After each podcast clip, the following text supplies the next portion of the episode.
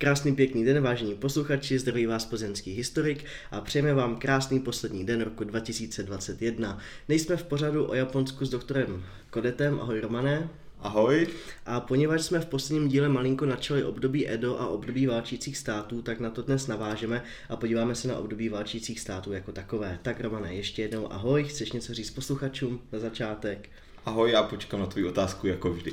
Dobře, tak nejdřív si uděláme takový drobný úvod, protože, když tak mi do toho mluv, protože období válčících států předcházelo období Edo, čili je asi poměrně podstatné, aby jsme si je probrali předtím, než půjdeme na to období, pro které si trofnu říct, je Japonsko docela známé, protože během té doby bylo dlouho izolované, čili přijdeme k tomu samotnému období, do jakého období bychom ho mohli datovat, to období válčících států, kdybychom ho měli časově vymezit. Tak časově vymezit to určitě můžeme léty 1477 eh, až 1603, tedy koncem války Onin a eh, počátkem Tokugavského šogunátu, byť ta periodizace se někdy liší, někdy je do toho období válčících států zahrnovaná i ta válka o Onin, která začala v roce 1467 a někdy je považováno, že končí v období Azuchi Momoyama, které je, to jsou 70. a 80. léta, ale vlastně ten konflikt eh, interní pokračoval dál, takže ta nejčastější, to nejčastější datace je tedy 1467, 1603, ale to, ty nejznámější události, nejpopulárnější události se odehrály hráli v té druhé polovině 16. století, kdy tam máme ty velké a slavné vojevůdce jako Oda eh, Nobunaga, Toyotomi Hideyoshi a samozřejmě potom Tokugawa, Tokugawa Ieyasu. On ten název už samotný, období válčících států, zní tak trošku divoce. Byl to hodně krvavý konflikt, byl to hodně, byla to hodně zmatená doba, doba plná anarchie, zhroucení centrální vlády. Ten samotný název si Japonsko nebo japonští kronikáři vypůjčili z období čínských dějin před nástupem první dynastie Čchin a před tedy sjednocením Číny, kdy Čína byla rozdělená na několik eh, velkých eh, státních útvarů, vlastně na třeba z her Total, série Total War, právě do tohoto období je zasazená ta válka tří království, ale eh, v tom Japonsku to mělo trošičku jiný charakter, protože oni mezi sebou vlastně jakoby neválčili nezávislé státní útvary, Japonsko samo sebe jako pořád vnímalo jako jednotné, ale to bylo samozřejmě jenom teoreticky, ve skutečnosti bylo rozdrobené do neuvěřitelného množství mezi sebou soupeřících feudálních domén, respektive řekněme knížectví, které spolu sváděly válku víc než 100 let a ty války byly velmi krvavé a trpěli jimi nejenom samotní účastníci, ale především civilisté, ta japonská běžná populace. Ale na druhou stranu jako v takovém tom jako historickém vyprávění v Japonsku je to, je to období nesmírně populární. Možná právě proto, že se tady eh, mohli prosadit některé velmi silné osobnosti, na které potom jsou třeba jednotlivé japonské regiony poměrně hrdé. To jsem se právě zrovna chtěl zeptat, jak to třeba Japonci vnímají tohle období, protože pokud to správnou, chápu správně, tak to byl vlastně tedy rozsáhlý občanský konflikt, občanská válka. Takže říká, že ho vnímají pozitivně, teda že No, jak se to vezme, samozřejmě tam vnímají ten negativní aspekt té války, na druhou stranu vlastně tehdy, že když začne to období válčících států, tak Japonsko bylo teoreticky jednotné pod vládou shogunů, kteří už, jak jsme říkali minule, uzurpovali svou moc nebo politickou moc z rukou císaře. A to Japonsko se ale během toho konfliktu postupně regionalizovalo na jednotlivá knížectví, která si často počínala, jako kdyby téměř byla nezávislými státy, proto i ten e, název. A mnozí e, ti velcí vojevůci toho období byli významní nejenom jako bojovníci a válečníci, ale současně třeba zakladatelé hradů, měst, podporovatelé umění a tak dál. A každý vlastně jako ten region má toho svého vlastního hrdinu z období válčících států, je na něj patřičně pišný. Částečně to souvisí s tím, že právě v tomto období máme první základy eh, japonských hradských měst, z nichž později v období Edo nebo za vlády Tokugavského shogunátu vznikla vlastně současná japonská města, takže vlastně jako v centru každého většího japonského města s několika výjimkami, jako je třeba moderní města, jako je Yokohama nebo prostě Kobe, tak jako většinou je tam eh, aspoň pozůstatek jako někdejšího hradu, s nimi to je trochu komplikované, ale minimálně tam prostě jako park a vždycky je tam prostě jako socha, že jo, toho daimyo, který panoval, eh, nebo který prostě to panství a i třeba to město založil, že třeba na severu, prostě v Sendai, tak prostě v centru města je hrad, který postavil Date Masamune a e, je tam jeho prostě socha jezdecká s tou jeho typickou přilbou s obrovským půlměsícem, hmm. který hmm. zdobil tu prostě jako přilbu a takhle je to vlastně jako v každém e, jako významnějším japonském městě, takže vlastně ti tehdejší válečníci jsou dnes tak trochu jako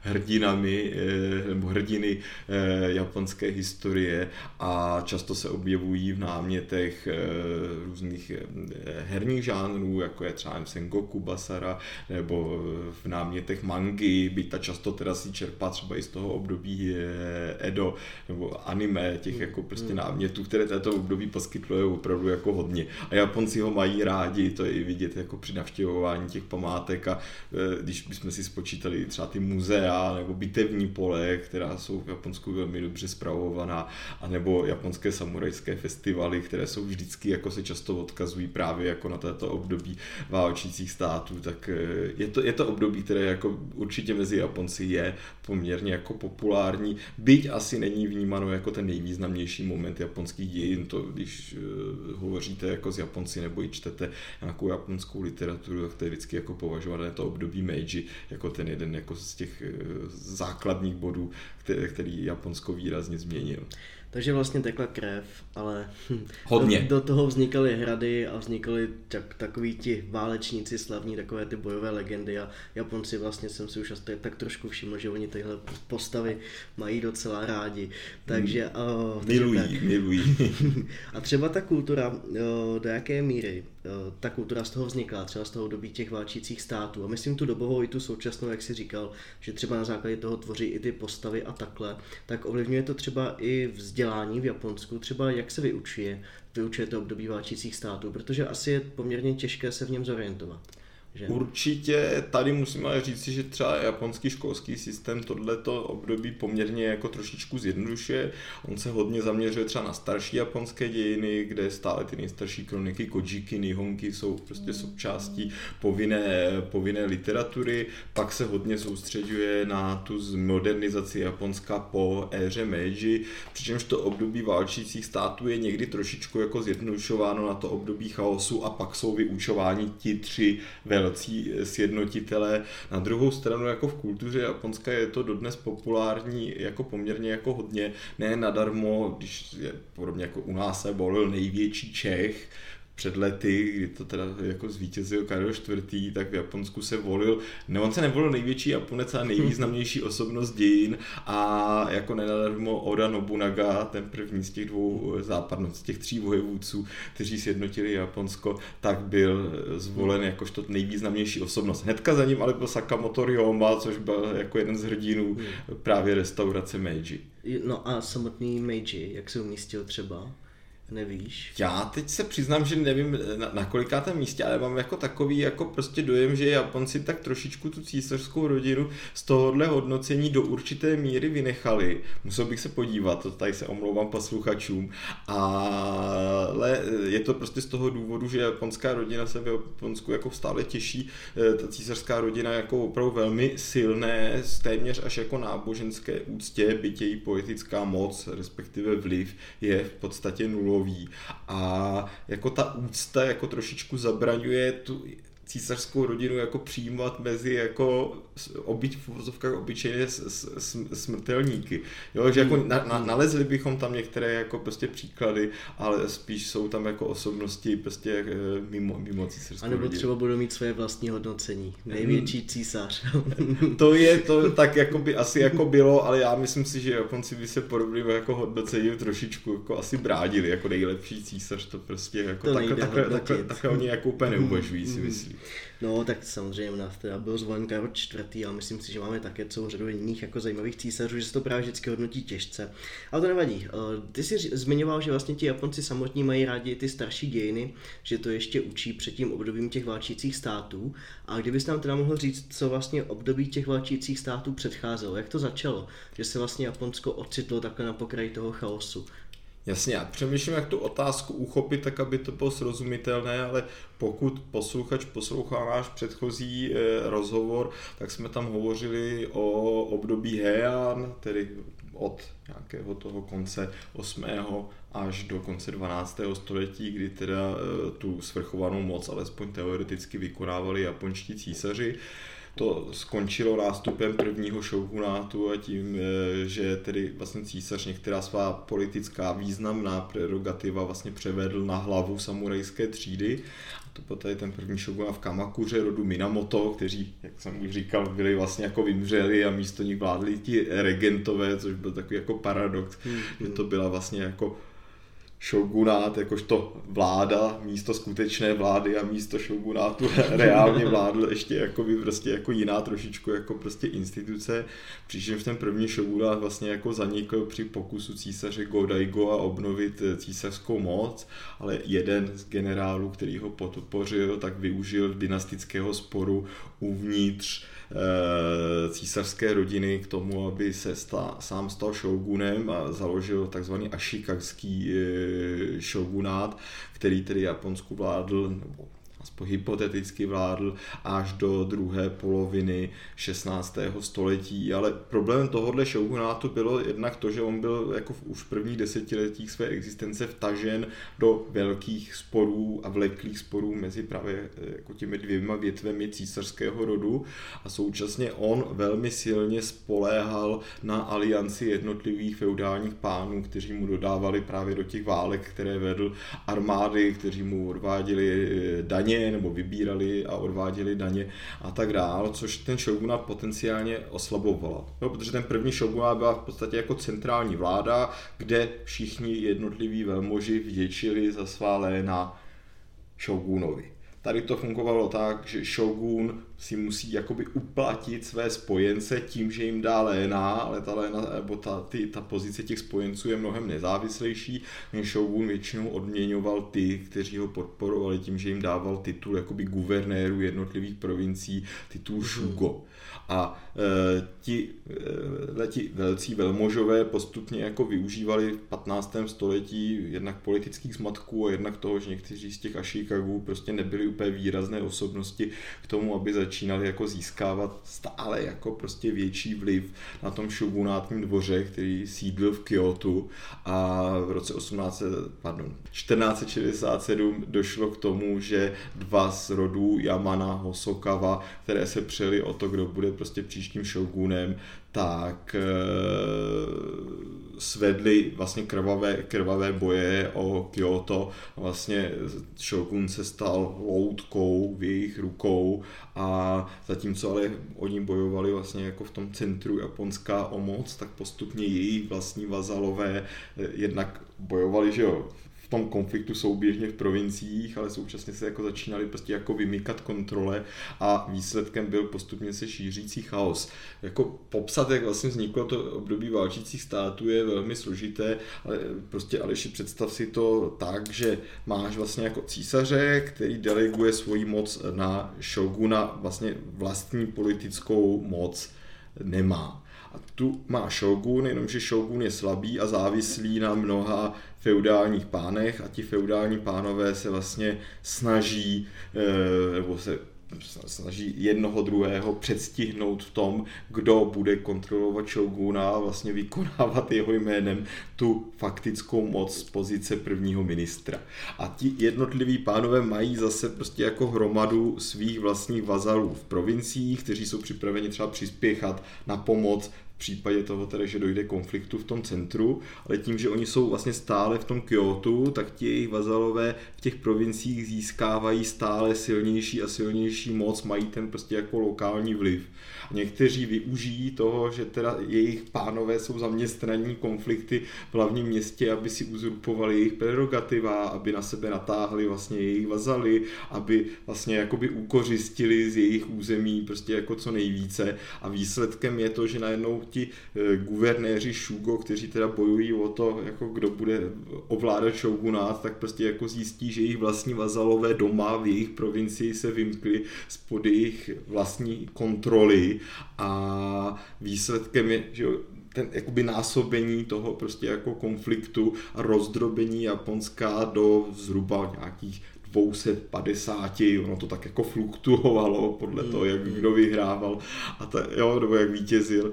Do zhruba 250 jako jednotlivých knížectví, které mezi sebou vlastně jako sváděly konstantní válku, která byla plná uzavírání spojenectví, porušování spojenectví, každý rok vlastně se eh, vedla eh, válečná tažení, někdy s cílem získat území, někdy jenom s cílem vlastně jako získat eh, kořist nebo zastrašit zastrašit protivníka a jako to období minimálně jako z počátku je velmi chaotické, ale současně velmi zajímavé, protože vlastně se strašně proměnila třeba jako struktura právě té samurajské třídy, která se výrazně rozšířila a právě to v období zmatku jako i napomohlo jako sestupu některých do té doby naprosto jako bezvýznamných nebo relativně málo významných rodů a někdy to byli i ti tak, takzvaní homonovus, jako ti noví mm-hmm. lidé, jako Hojo Soun, jo, to byl prostě ten příklad jako samuraje z tohohle období, který na začátku 16. století začínal jako samuraj, který má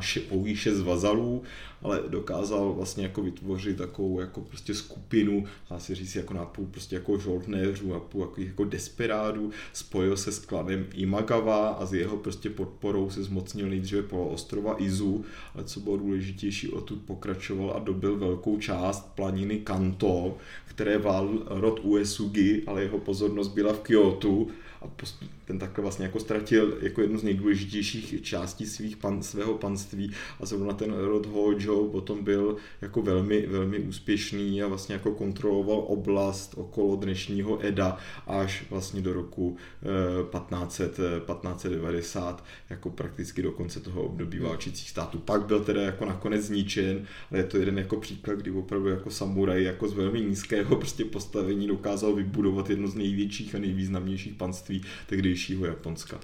Na mě to působí jako jakási azijská verze hry o trůny ten začátek Trošičku. toho období válčících států. Tr- že se tedy ty jednotlivé rody vlastně perou o to, kdo bude kontrolovat šoguna. Vlastně dalo by se říct, když vezmeme tu logiku her o trůny, že on byl takový místokrál, že tedy kontroloval vlastně tu císařovou moc. A jak do toho zapadal ten samotný císař? Protože já si nedokážu třeba představit, že prostě seděl zatímco okolo něho se takhle soupeřilo a byly tam ty politické intriky.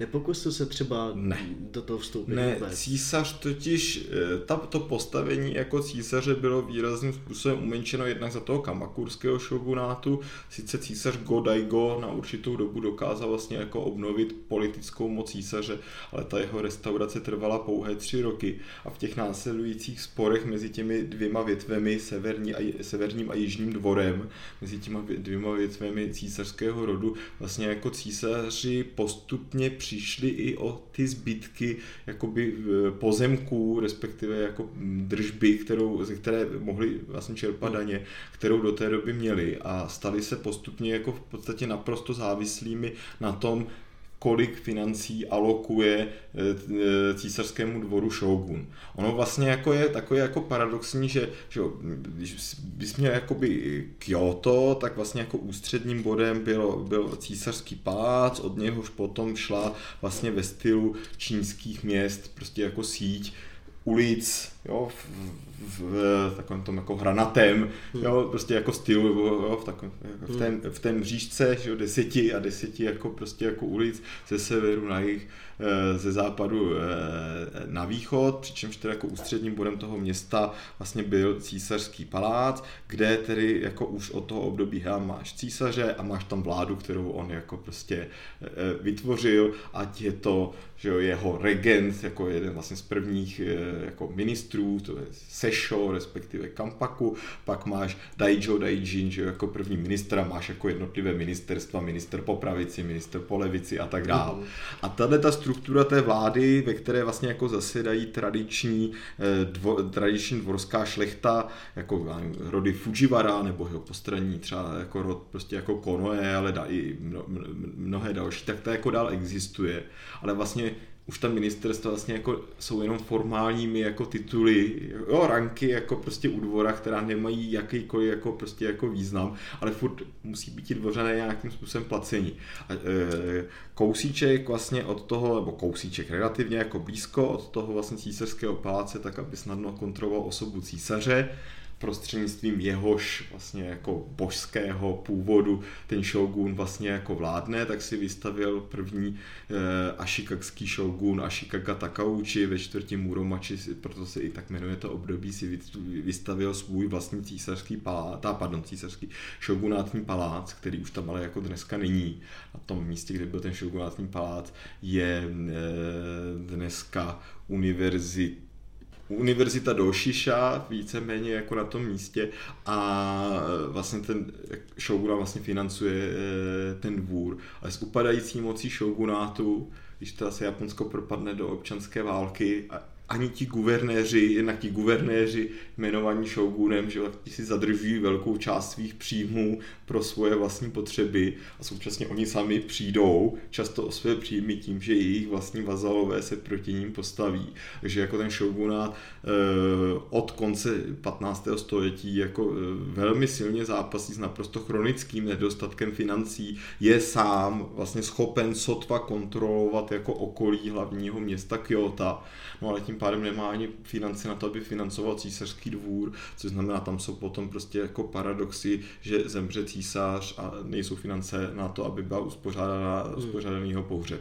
Jo, někteří císařové se uchylují i k tak zoufalým krokům, jako prodávat vlastně svůj posvěcený podpis veřejnosti, aby vůbec prostě hmm. jako získali například třeba prostě finance pro svůj nástup, eh, pro svůj nástup na trůn a, a tak dál. A císař v podstatě jako politickou moc nemá, ale jako určitou důležitou figurou politickou zůstává dál, protože zůstává jednak symbolem toho, že Japonsko je jednotné a současně třeba potom, když máme období toho vzestupu Ody Nobunagi, tak jako Oda Nobunaga, když pochoduje v roce 1570 na Kyoto, tak jako on pochoduje jednak ve jménu eh, Shoguna, ale současně i vlastně jako, aby ochránil jako prostě císaře a jeho prostě jako vztah císařským dvorem byl velmi důležitý, ale jako prostě samotní císařové prostě politickou moc neměli a byť byli určitými participanty, tak císař prostě neměl jako žádné vojsko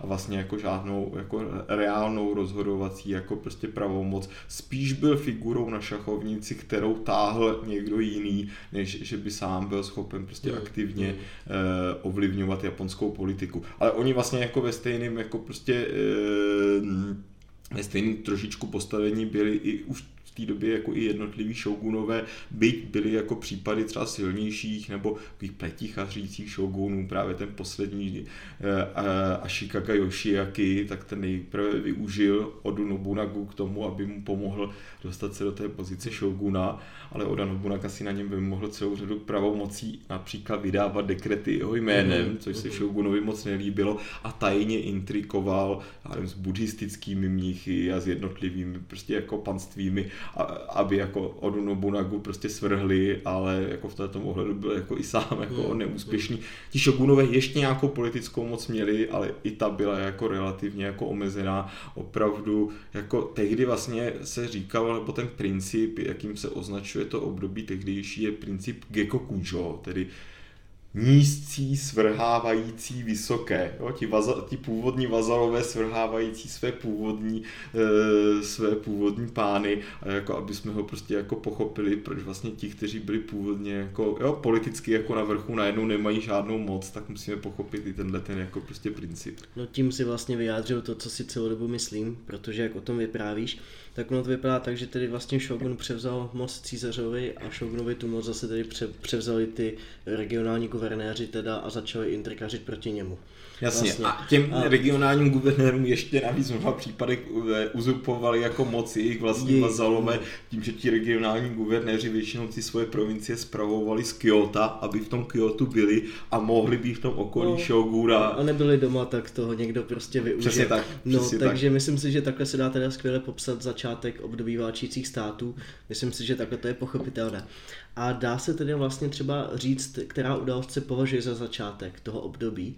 Za, začátek toho období je právě ta válka, to je ta právě ta válka Onín, kdy dojde k dynastickému e, sporu uvnitř vlastně ašikagského rodu a dva nejvýznamnější rody Hosokawa, Yamana, jak už jsem to říkal, tak e, ty vlastně se postaví každý za jednoho e, z těch hlavních kandidátů odmítají uzavřít jakýkoliv kompromis, obě dvě strany přivádí svá vojska do eh, Kyoto, to jsou desetitisícové armády, nebo potom prostě proběhnou, dá se říct, jako pouliční bitvy, které jsou ale jako nerozhodné, ani jedna strana nakonec vlastně jako nezíská nějaké jako klíčové prostě jako vítězství.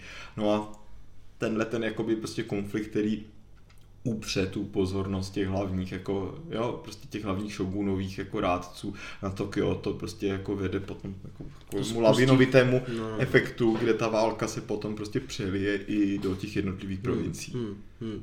Takže víceméně prostě vypukla válka rozhádaného rodu, všichni ti guvernéři šli do Kyoto, aby měli přehled do toho, co se děje, nebo většina, a ty jejich nepřítomnosti zkrátka využili zase tím menší šlechtici a tím to vlastně začalo celé.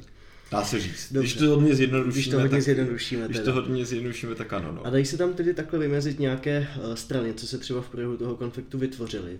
Nějaké aliance? Regionální, regionální maxi, maximálně. Mm-hmm. Jo, jako řeknu to tak, ten jako na začátku ten konflikt je jako velmi chaotický, samozřejmě i třeba ty nižší vazalové, kteří toužili uzurpovat si tu svoji moc, tak minimálně zpočátku se jako aspoň jako částečně zaštiťovali mocí těch největších jako prostě rodů tehdejší doby, jako byly já nevím Yamana, Hosokawa, Ouchi, Uesugi a další, ale jak jejich moc upadala, tak jako i ti jednotliví jako samuraj, samurajští pánové, kteří ovládali, jako reálně ovládali hmm. konkrétní panství, tak si začali jako vést politiku vlastně, jako dá se říct si sami.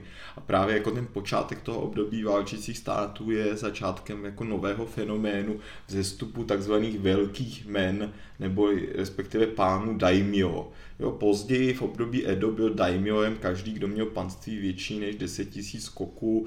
Jako ten daimyo nebyl úplně správce jako provincie, to byl prostě člověk, který byl schopen eh, kontrolovat nějaké větší území a měl vlastní vazaly a byl natolik silný, aby mohl sledovat alespoň do značné míry nezávislou politiku. Samozřejmě někteří daimyové měli trošičku jako třeba lepší, výhodnější jako prostě podmínky z těch pánů a proto prostě jako dokázali třeba ostatním jako e, částečně jako v tom svém regionu prostě jako dominovat, ale ta válka a ta doba byla jako velmi turbulentní a bylo to vlastně jako každý proti všem nebo mhm. každý jako za své, přičemž ty daimyové jsou různého původu. Jo, někteří ty, některé ty rody jako třeba rod Uesugi, tak ti patřili k těm eh, původním, nebo rod Imagawa, ti patřili jako k těm původním jako eh, guvernérům Shugo, kteří měli ještě ty své državy z období toho eh, Ashikagského shogunátu, nebo v době, kdy byl na vrcholu.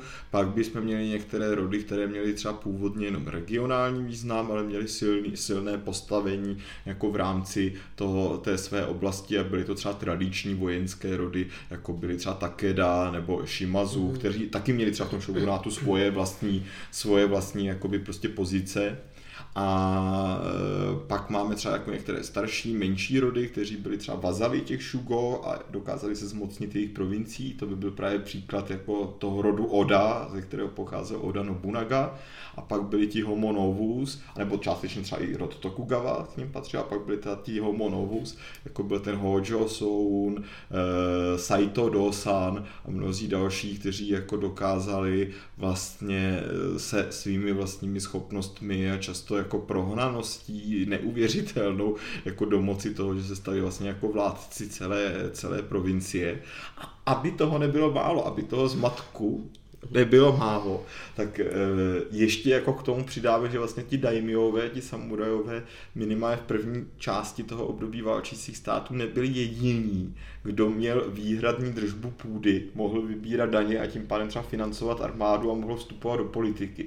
Jo, jednak už v těch předchozích období, už v éře jako Heian, v okolí Kyoto, prostě jako vzniklo několik významných náboženských institucí, jako byl třeba chrám Enryakuji na hoře Hie, nebo eh, třeba chrámy Honganji, a ty vlastně už od těch původních císařů dostali velké pozemkové držby a ty si vlastně jo, často vydržovali jako své armády bojových míchů a tím vstupovali na to pole té domácí politiky už po několik století. A samozřejmě některým z těch jako úspěšných chrámů se i v této době jako dařilo se prostě jako prosadit. Právě třeba jako eh, chrám Honganji nebo mniši z Honganji na území dnešní Osaky, ti v podstatě ovládali jako celou jako provincii a byli mnohdy mocnější než někteří z těch daimyou.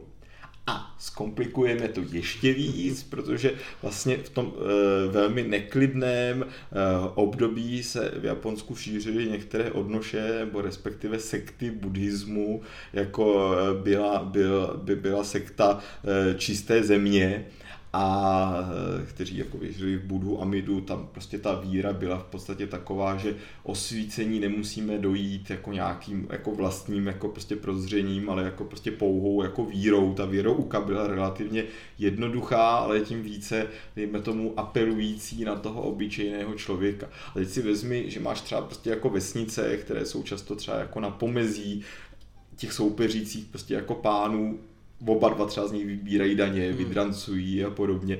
A tak jako prostě jako dochází k tomu, že v mnoha oblastech Japonska vzniknou takzvané iky, respektive iko-iky, což jsou vlastně jako náboženské svazy, které se ideologicky zaštiťují právě tou sektou nebo tou ideologií sekty jako čisté země trošku jako prostě, já, to malinko mi připomíná japonské husity, malinko, jsou to mě prostě... To, mě to zase připomíná třeba i tu hru o truny, jo, když tam byla ta komplikovaná situace, do toho se tam vyskytla prostě ta nová sekta, ještě do toho, do té no, občanské no, války, do toho konfliktu prostě. Troš, a... to, to, trošku jako prostě ano, a teďka jako některé ty iky, prostě to byly třeba svazy, že se jako několik vesnic, nebo celá třeba jako v oblast, celý jako kraj, okres, jako vlastně jako sjednotili a bránili se jako proti těm, kteří jako jim chtějí uzurpovat jejich půdu, jejich jako daně. A ty IKY jako zase často jako dokázali ovládat jako prostě hmm. jako celé provincie, třeba v severovýchodním Japonsku, tam ty jako IKY byly jako prostě jako velmi silné, ale jako často to bylo i e, v okolí hlavního města Kyoto, mnohdy jako té ty svazy koncentrované třeba okolo konkrétního jako kláštera, které mnohdy jako podporovali, tak bys jako prostě našel hmm. roztroušené po celém Japonsku. Třeba Oda Nobunaga velkou část svého života jako zasvětil tomu, že v, právě jednu z těch pevností Iko Iki v Nagashimě obléhal prostě jako dlouhá léta, několik jeho útoků jako prostě na tu pevnost jako prostě selhalo Tokugawa hmm. Ieyasu, když konsolidoval své panství v Mikavě, tak zase nejprve musel porazit ty Iko Iki, jako v tom, jo, že ani ti, když se podíváš jako prostě jako na mapu to jako japonská období válčících států, států, tak tam často uvidíš jenom ty největší panství a oni vypadají jako jeden velký územní celek.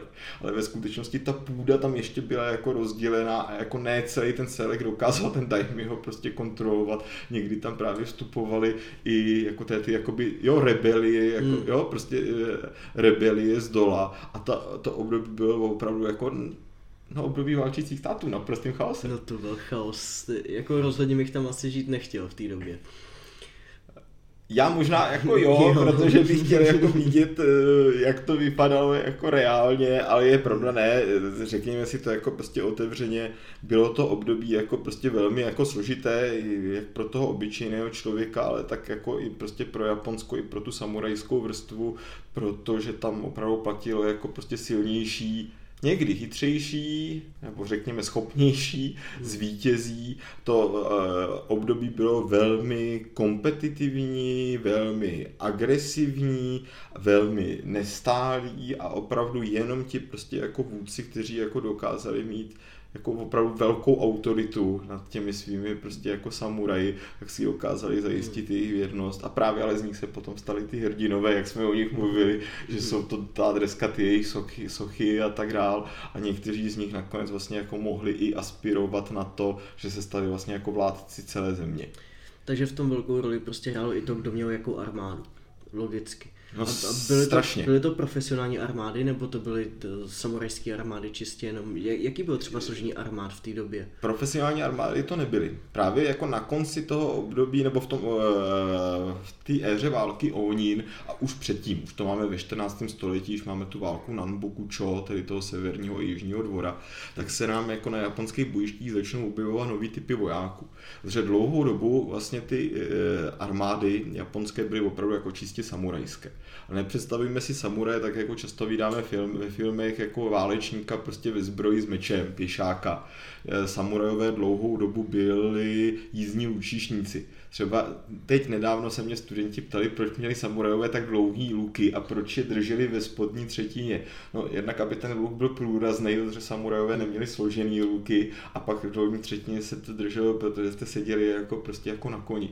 Ale podobní válečníci byli poměrně jako drahý, protože jako jednak jako to jejich vybavení, vydržovat že jo, jako koně a k němu, že jo, jako každému tomu válečníkovi jste měli většinou jako několik jakoby prostě sloužících, kteří ta často tvořili jako prostě pěchotu, navíc jako podobný jako samuraj, že to byl jako expert, který vlastně jako cvičil celý jako roky a jeho smrt byla samozřejmě jako potom třeba, že pro to panství mohla být jako i citelná, když to byl nějaký z významnějších těch samurajů. A potom jako v tom uh, období Muromači za těch Ashikagů, když teda probíhají dál konflikty toho severního jižního dvora, tak mnoho jako těch samurajských rodů zvolí jakoby novou strategii a začne stále více ve větší míře jako využívat lehkou pěchotu. Jo, kterou předtím ti samurajové jako pohrdali, ale najednou, když máte teda jako vleklý konflikt, který trvá vlastně celý desetiletí, tak potřebujete tu živou sílu, že jo, jako mít na tom bojišti, byla lehká pěchota nejdřív vyzbrojená luky, později kopími, aby právě mohli zdorovat tomu jako prostě jezdectvu a podobní vlastně jako válečníci byli rekrutováni z vesnického oby, venkovského obyvatelstva to potom i vlastně jako diktovalo logiku těch válečných tažení. Jo, protože když by se podíval na nejvýznamnější bitvy období válčících států, tak by si zjistil, že oni se jako většinou odehrávají furt ve stejných, jako většinou jako letních, jako měsících, prostě mezi setím a sklízní, protože to, tou dobu ta hlavní část té armády musela být jako prostě na těch polích, Hmm. ale pro ty jako prostě rolníky, jako tohle vlastně jako znamenalo příležitost jednak třeba k potenciálnímu zestupu, pokud se proslavili na bitevním poli a současně jako to byl jako prostě přivídělek, jako, že ta armáda, já nebudu říkat úplně, že byla žoldnéřská, to ne, ale jako prostě minimálně jako, že ekonomické výhody z toho plynuly. Eh, Je pravda, že za začátku tě, ti eh, vojáci, lomeno rolníci, v japonštině by se jim říkal, že v Japonsku se jim říká ashigaru, tedy jako lehké nohy, Mhm. tak eh, byli často velmi jako nedisciplinovaní právě během té války Onin. Oni často víc, než že by bojovali ty vojáci těch nejpřátelných stran mezi sebou, tak drancovali Kyoto, Jo, tam byly prostě jako příklady, kdy třeba obsadili že jo, domy významných jako kyotských, prostě třeba obchodníků, někdy i dvořanů, který potom učili, aby jako jim vydali svoje prostě poklady a jako, ta, jako její bojová jako morálka nebyla úplně jako prostě ideální. Ale to se začalo jako prostě měnit. Jo, protože v tom kompetitivním období samozřejmě, kdo měl lepší, zkušenější, kvalitnější armádu, dokázal s ní lépe zacházet, tak měl samozřejmě na tom bojišti jako prostě jako navrh. Což znamená postupně vlastně někteří z těch velkých pánů, těch daimyou, právě ti, kteří potom dokázali být úspěšnější, tak jako začali jednak reformovat svá panství, podporovat jako velmi silně ekonomiku, kdo má peníze, má armádu, to je prostě rovnice, která platí v historii skoro vždycky. Začali samozřejmě v tom chaotickém období, kdy máš nejistotu a tak dál, tak je to prostě jako ten obyčejný člověk taky chce, má nějakou touhu po pořádku, po spravedlnosti a podobně, takže mnoho z nich bychom tam viděli, třeba ten Hojo Soun vydal vlastně dá se říct zákonník nejenom pro své samuraje, ale i pro své jakoby, prostě jako podané, na tom vlastně svým panství teda vlastně nezávisle vykonával vlastně jako právo. No a dalším jako aspektem byla potom jako reforma těch armád, kde to vlastně jako fungovalo tak, že si měl že jo, sídlo v tom panství, kde teda sídlil ten daimyo a e, aby mohl lépe kontrolovat to svoje panství před nájezdy jako nepřátel, tak v této době se začnou vlastně jako stále více a více používat hrady. Ty už Japonci jako znají, ale používali je jako mnohem menší míře do té doby. Ty hrady v této době na počátku období válčících států jsou dřevěné, Jo, to jsou takzvané hrady typu Yamashiro, kde máš prostě většinou to bylo prostě jako na kopci, kde si využil jako toho přírodního jako terénu a posílil ty přístupy na jeho vrcholek třeba pomocí palisát a podobně. A prostě oni začali budovat podobné hrady jako na strategických místech, tak aby chránili to území před pádem jako toho že potenciálně vždycky nebezpečného prostě jako souseda. Hmm. A ty hrady samozřejmě byly svěřované buď členům přímo toho klanu, té rodiny, anebo úplně těm nejdůvěryhodnějším vazalům, samozřejmě jako prostě samurajům. Každý z nich měl pochopitelně povinnost, když ho pán povolal do zbroje, že jo, do pole, přitáhnout a většinou i s nějakým předepsaným prostě jako počtem vazalů, které on potom měl buď mezi svými samuraji, anebo právě eh, rekrutoval z toho venkovského, venkovského prostě jako prostředí.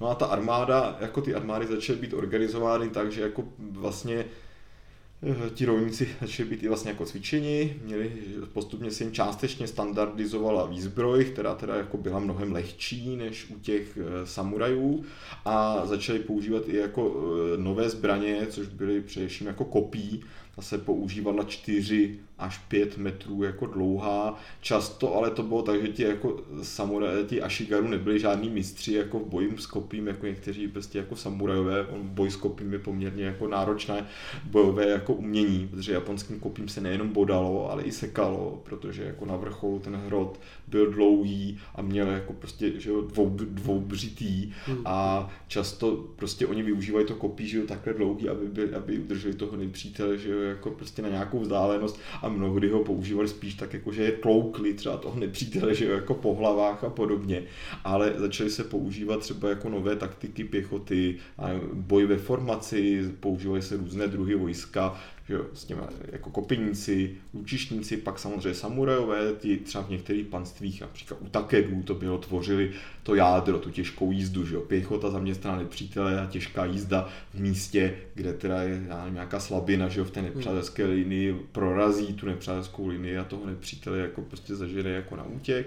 A pak si samozřejmě měli jako těžkou pěchotu, tvořenou jako prostě samuraji a později v druhé polovině 16. století, doufám, že jsem ani na žádnou složku nezapomněl, k tomu ještě prostě přijdou jako prostě mušketýry, respektive arkebuzníky, prostě jako střelce, jako prostě spálných zbraní a ty armády jako byly stále jako komplexnější, byla tam vytvořená jasná velitelská hierarchie, hierarchie na úrovni jednotek, hierarchie na úrovni třeba prostě jako zásobování a tak dále. Ona často odpovídala té vazalské, jo, samozřejmě jako prostě hierarchii pán hradu měl svoje jako prostě vazaly a byl jejich velitelem a jeho, že jo, zase vlastní vazalové byli veliteli, veliteli jednotlivých jednotek, ale do těch armád se většinou jako velmi silně prostě jako investovalo a často jako platilo, kdo má lépe organizovanou a samozřejmě i vyzbrojenou armádu, tak ten na tom bitevním poli má pochopitelně jako značnou jako výhodu. Ale e, jednotliví daimyové používali jo, jako různé strategie. Jo, zbraně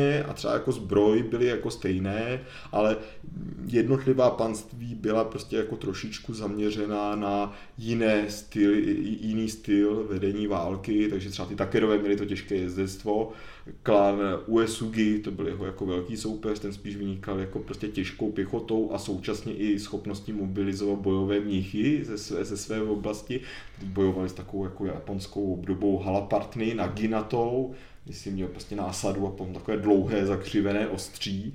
A e, třeba klan Oda, ten zase jako měl ten byl jako v úrodné, e, v úrodné planině kino, že v okolí dnešní prostě jako na Goji, tak ten zase prostě jako měl e, vynikající ty Ashigaru, ty, ty kopiníky, byť jo, hodnota toho jednoho Ashigaru byla jako bojová menší než toho jednoho samuraje a on dokázal je mobilizovat v relativně velkých jako prostě počtech později i právě zbrojených těmi arkebuzami, což byla zase jako výhoda. A takhle bych mohl pokračovat dál. Já třeba klan Shimazu měl zase jako vynikající hmm. šermíře, jo, jako příkladu.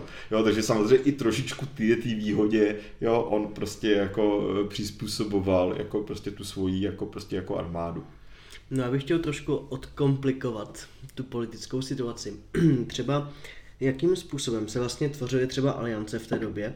Záviselo to na tom, kdo má jakou armádu, nebo to bylo jakoby opravdu všichni proti všem, že třeba si některá doména nebo ta provincie řekla, hele, my máme dobrou pěchotu, vy máte dobré jezdectvo, pojďme vyřídit tam toho, Ta, a pak si to rozdáme mezi Takhle sebou. ne, takhle ne, jako v těch e, politických jako vazbách často hrála e, význam.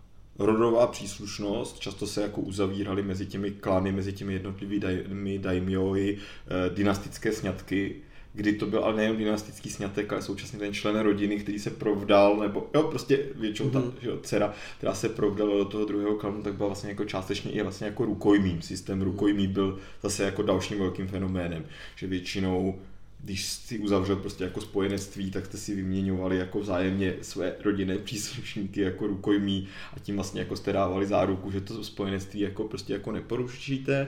Takže to bylo jako jednak rodové vazby, a pak to byly, jo třeba například jeden z konkurentů v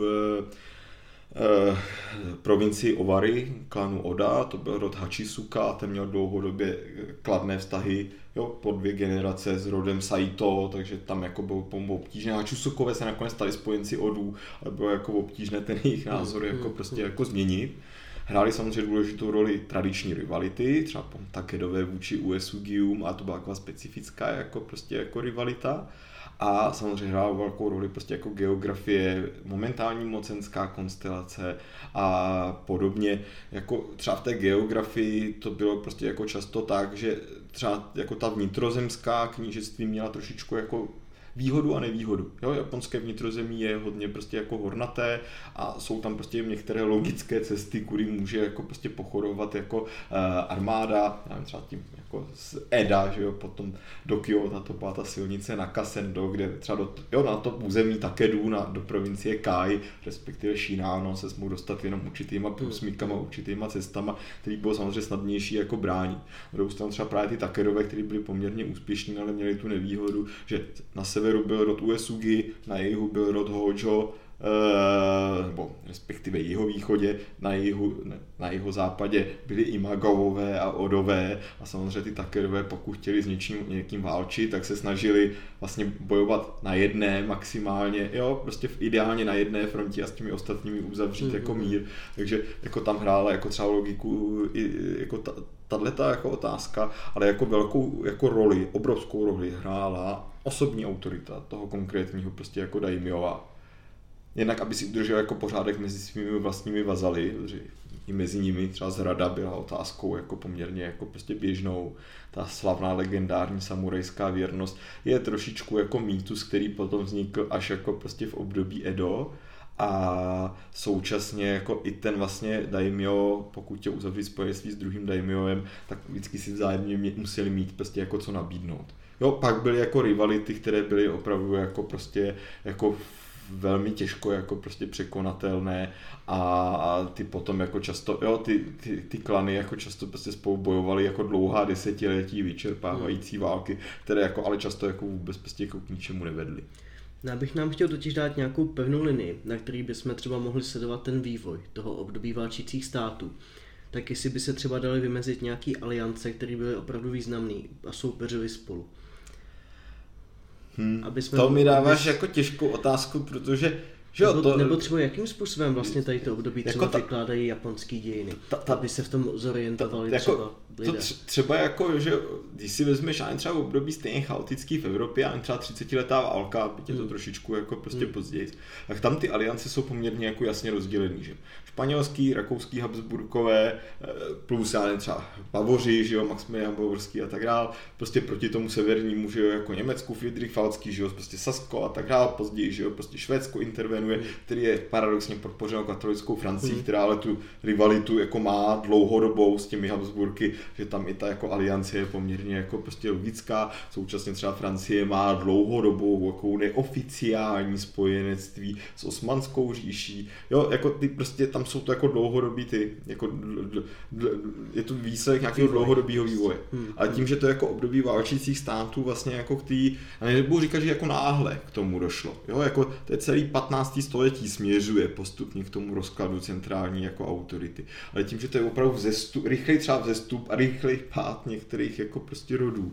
A současně jako to Japonsko byl rozdroben na tak relativně jako malý jako útvary, že jako bys musel to Japonsko fakt rozdělit třeba jako na to jižní, centrální a severní Japonsko a teď to strašně zjednodušuju, abys tam teda jako opravdu našel jako podobný jako prostě jako vzorce. Hmm. Ale takový jako, že nejznámější příklad jako rivality jsou samozřejmě Takeda, Shingen, Uesugi, Kenshin a jejich slavní jako série pěti bitev u Kamanaka Jimmy, z nich nejslavnější asi ta čtvrtá z roku 1561, ale podobných rivalit jako prostě jako bylo víc.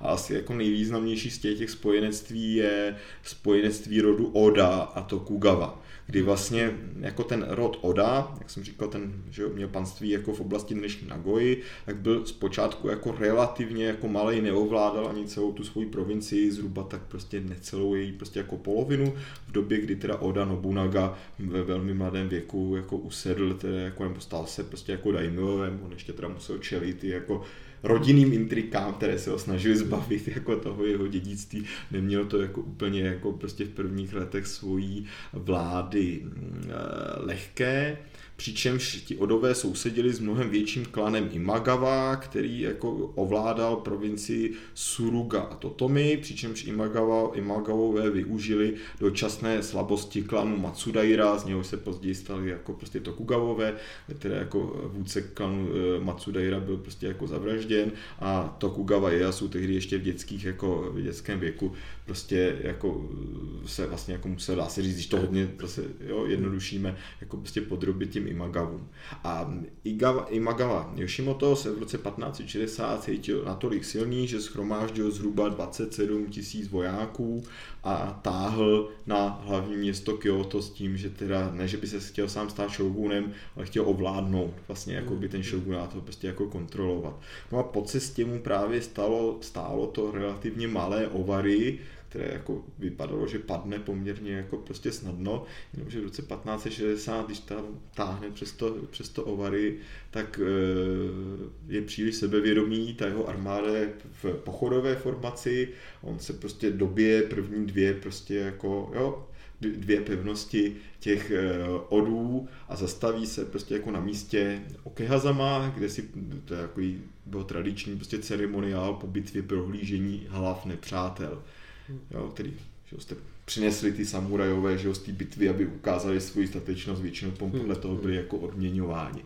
No a že jo, parný den, horko, léto, přijde prostě jako velká bouřka Oda Nobunaga takovým trikem, někdy se k tomu třeba dostaneme detailněji, pokud budou posluchači chtít, tak prostě jako dokáže zaútočit na tu roztaženou armádu přesně na to místo, kde je ten teda daimyo a ten daimyo v té bitvě padne, což znamená konec hnedka na začátku konec hmm. tohohle velkého podniku a tažení, přičemž klan Tokugawa, Tokugawa Ieyasu, kterému je tou dobou pouhých 17 let, má dvě možnosti. Buď bude dál věrný Imagavům, ale od nich teprve teďka jako se dokázal vlastně jako samostatnit, protože Imagawa Ujizane, jo, Yoshimotův jako syn je poměrně, on se spíš jako zajímal jako prostě o umění a o ženy taky poměrně hodně, než jako o bojové záležitosti nebyl silným jako moc charismatickým vůdcem a to Kugawayasu toho využije jako k tomu, že získá zpátky tu svoji provinci a buď se může přidat k tomu slabému že jo, Ujizanemu, anebo naváže spojenectví s Odou Nobunagou, který předtím porazil a jako má, nebo je v něm viděna určitá budoucnost, aspoň některými. Víc sam Oda Nobunaga měl ze začátku, když byl mladý strategii, že dělal, že není úplně tak jako chytrý, aby jako ho ne, jo, aby prostě ho podceňovali jeho prostě jako soupeři. A Tokugawa Yasu s Odou Nobunagou uzavře spojenectví a to bude vlastně trvat až do Nobunagovy smrti v roce 1582. Vlastně zatímco Nobunaga bude válčit ve středu Japonska ovládne Kyoto, ovládne shogunát, který potom v podstatě jako zničí a jako e, stane se dominantní silou v Japonsku, tak po celé tohle období mu Tokugawa Ieyasu bude lidově řečeno prostě krýt záda, hmm. právě třeba před klanem Takeda, před dalšími prostě nepřáteli. Samozřejmě Tokugawa Ieyasu z toho bude mít svoje výhody, také zvětší svoje panství, ale vždycky v tom partnerství bude tím jakoby vlastně jako druhým jo, jako tím podřízeným, jako prostě partnerem, ale jako samozřejmě, eh, jo, tohle spojenství jako v určitém hodu jako prostě legendární a pro úspěch Oda Nobunagy je jako naprosto klíčový. Jo, že jako některé trendy bys tam jako našel, ale zatímco třeba jako tohle to prostě jako probíhá v tom centrálním Japonsku, tak jako na, na, na ostrově Kyushu máš jako úplně jiný, jin, jinou prostě politickou eh, konstelaci, kde to je třeba jako dlouhodobý jako rivalita mezi rody Shimazu a Otomo, jo, prostě to samý, jako prostě bys měl jako v západním Japonsku, kde máš takovou jako éru zestupu rodu Mori a zase jako prostě ten sever má trošičku jinou, jako, jo, prostě jako logiku politickou, ale to centrální Japonsko bylo nejdůležitější, že za A bylo nejbohatší a za B tam bylo hlavní město se sídlem císaře a kdo kontroluje hlavní město, kontroluje šoguna, potenciálně i toho císaře a tady kontroluje ten zdroj té politické legitimity jako zdroj prostě politické moci. Mně přijde ten Tokugawa, když o něm takhle vypráví, že on vlastně že celou dobu prostě takovým tom podřadným postavení a opravdu vyčkával, jenom aby pak teda slízl veškerou smetanu. Já jako nevím. Z toho konfliktu vlastně jako vítěz. Jestli jsem to jako říkal v tom, myslím si, že jsem to říkal v tom posledním podcastu, že v Japonsku hmm. jako, jako říkanka, no právě, co se Slavíkovi nechce zpívat, Nobunaga řekne zabijte ho, Hideyoshi to, to mi řekne e, zaříďte to, aby se mu chtělo zpívat. A to Kugawa Yasu řekl, počkejte. A ještě je takový druhý jako prostě řečení, že jako prostě e, Oda Nobunaga na rýžový koláček jako prostě zadělal, Toyotomi Hideyoshi ho uhnětl a to Kugawa Yasu ho potom jako spolknul.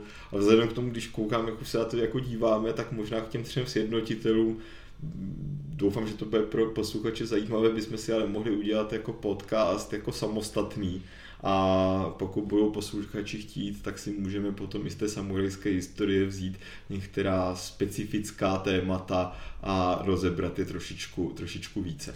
To určitě můžeme. Každopádně teď se asi vrátíme do Kyoto, tedy Tokugavu Jaosovi se pak podařilo to Kyoto získat. Kyoto jako získat, byť je pravda, jako že to vlastně bylo až jako takový jako sekundárním výsledkem jeho prostě jako politiky, když to jako prostě schrnu. Oda Nobunaga dobíde to centrální Japonsko, zhruba třetinu Japonska. Hmm. Ale je zavražděn jedním ze svých vazalů, říkám, asi se k tomu dostaneme někdy podrobněji a na jeho místo se nakonec prosadí jeden jiný z jeho vazalů, Toyotomi Hideyoshi, který vlastně jako dokončí Eh, to dobývání nebo eh, obsazování Japonská částečně vojensky, částečně diplomaticky, prostě ostatní daimyo v podstatě jako donutí k tomu, aby pochopili, že jim nezbývá nic jiného, než před ním pokleknout a poklonit se mu. Třeba to Kugawa Ieyasu mu eh, dva roky vzdoruje, ale nakonec i on sám je jako donucen to, to mi mu Hideyoshi může jako e, přislíbit prostě e, přislíbit věrnost. No ale e, během jednoho vlastně z vojenských tažení, které Tokugawa Ieyasu vlastně jako pod tím Hideyoshim e, se ho účastní, tak e, je zničen klan Hojo, což byl někdejší spojenec Tokugawa Ieyasua a e, Hideyoshi Toyotomi, který ví, jak je Tokugawa Ieyasu jako dejme tomu prozřetelný, jakou má prestiž, jak je vojensky jako schopný a sám Toyotomi Hideyoshi má problém s následnictvím, tak chce to panství Tokugavu od, oddálit od toho centra moci okolo Kyoto a Osaky co nejdál a proto mu nabídne výměnu jeho původního panství, klasického panství Tokugavu, za oblast Kanto, kterou získají od právě jako těch Hojou, s čímž Tokugawa Ieyasu souhlasí. A Hideyoshi to o tom jednak chce oddalit od hlavního města a současně, když že získáš nový panství, a musíš tam vlastně že jo, převíz všechny svoje samuraje, které nemají vazby, že jo, jako prostě lokální, třeba to jako prostě vesnický obyvatelstvo, musíš tam vytvořit novou vazalskou strukturu, musíš si vlastně v tom panství, že jo, jako usadit, tak tě to na nějakou dobu samozřejmě jako prostě oslabí, což byl taky mm. jako záměr, mu dal panství větší, že jo, jako paradoxně, ale jako z krátkodobého hlediska tě to jako oslabí, ale to, to mi Hideyoshi zemře, jeho synovi je 6 let a Tokugawa Ieyasu dokáže jako využít té stávající konstelace vítězí v bitvě u Sekigahary, což mu umožní zmocnit se Kyoto, podřídit si všechny ostatní daimyovi a pak je prostě jmenován jako prostě císařem, shogunem a začne ta slavná éra Tokugavského shogunátu. Tak děkuji, tím jsme vlastně už pomalinku načali období Edo, kterému se tady budeme věnovat příště. Jenom tedy dalo by se zjednodušeně říct, že vlastně Tokugawa Ieyasu to období válčících států ukončil. dá se říci A nebo říká ukončil. To je jako, já bych možná opravdu neříkal příště k období Edo, možná bych se ještě u těch jako tří sjednotitelů zastavil, protože takový jako doufíme populární, když tak nám napište do komentářů, pokud si to poslechnete až sem. A on ho spíš zmrazil v bodě, kdy to pro něj bylo jako výhodné. Jo, protože jako po celou to období toho Edo, tak jako to Japonsko je pořád tvořeno 250 zhruba panstvími a bude to tak až vlastně jako do restaurace Meiji, nebo ještě vlastně krátce, krátce, jo, až do roku vlastně 1869 ta panství jako zaniknou. Ale to už je jako zase složitější příběh a bylo by to možná ne na tu hodinu, co mluvíme teďka, ale možná ještě jako na díl aby jsme si to jako opravdu řekli trošičku jako prostě detailnějíc a ne v nějaký příliš velký historický zkratce. Chápu. Historie zkrátka potřebuje svůj čas, tak my tedy dnes tady zmrazíme náš podcast a příště na něj navážeme. Takže ti, Romane, velmi děkuji za pěkný rozhovor, bylo to přínosné i pro mě a všem posluchačům děkujeme za to, že jste si nás pustili a doposlouchali až sem. Tak děkujeme naslyšenou a šťastné a veselé a pěkný nový rok. Mějte se pěkně, naschledanou a děkuji za dobré otázky.